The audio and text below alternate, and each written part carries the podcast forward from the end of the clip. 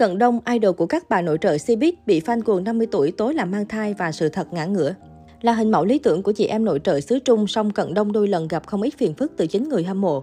Cận Đông sinh năm 1976, được mệnh danh là nam thần của các bà nội trợ xứ Trung. Nam diễn viên rất được phụ nữ trung niên yêu thích và có lượng người hâm mộ hùng hậu không kém gì các tài tử trẻ. Anh được biết đến với nhiều tác phẩm như Tên đã lên dây, Kẻ ngụy trang, Lan nhà bản, Ma thổi đàn, Tinh tuyệt, Cổ thành, Hoang lạc tùng.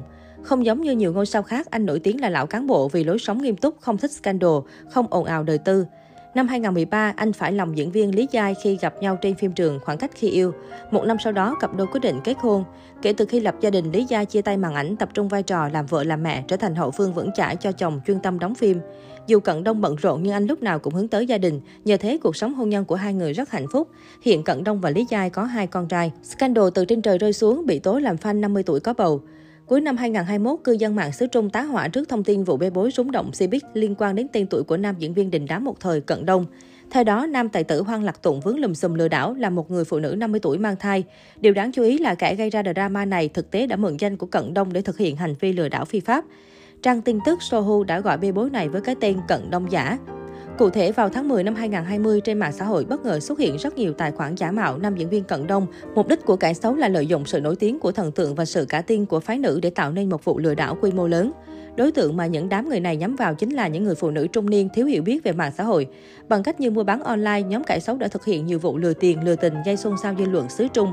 Hậu quả của vụ lừa đảo nghiêm trọng đến mức một người phụ nữ 50 tuổi đã đến sở cảnh sát và chia sẻ rằng bà đã ly thân với Cận Đông và hiện tại cô đang mang thai đứa con trong bụng mới 3 tháng tuổi với nam diễn viên.